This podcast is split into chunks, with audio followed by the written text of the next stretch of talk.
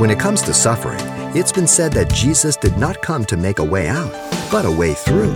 And coming up, Pastor Xavier Reese of Calvary Chapel, Pasadena reminds us of an important simple truth. In tribulation, peace is found in God, not in circumstance. Corrie ten was released soon after her sister's death through a clerical error, a miracle of God, no mistake.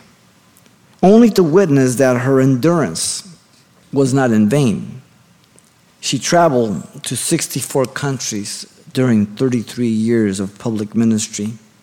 Her story inspired millions, but her focus was not on herself or on her family, but on God's mercy and love through all the pain and misery. God was ever faithful. Concentration camp. That's hardcore.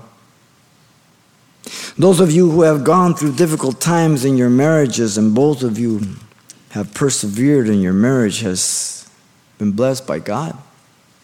Those of you who have gone through difficulties of having mates be unfaithful to you and leaving you, yet you have persevered and have been blessed by God.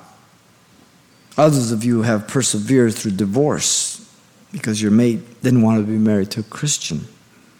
Those of you who have had trials and testings with your children, sons and daughters, you have persevered with God and He has blessed you. Even though some of your children are still lost in the world. Paul puts it this way 2 Corinthians 4 16 through 18. Therefore, we do not lose heart, even though our outward man is perishing.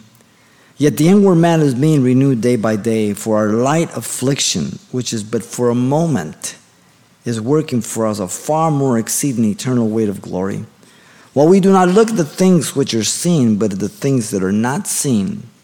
For the things which are seen are temporary, but the things which are not seen are eternal. What incredible spiritual wealth each Christian possesses, having persevered, receiving the tender mercies, the pity, and compassion of God through enduring perseverance.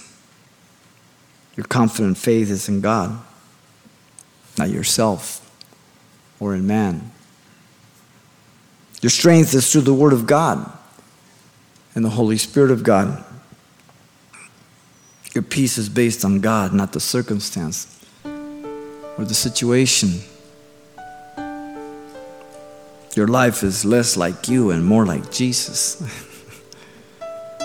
John the Baptist put it this way he must increase, but I must decrease. John 3:30. That's always good news. You've been listening to Simple Truths with Pastor Xavier Reese, a daily devotional of the enriching and precious truths found in God's Word. Hear this program again by following the radio listings link at calvarychapelpasadena.com. The studies you hear on Simple Truths are also available on CD give us a call at 800 651 8352 for information on how to receive a copy.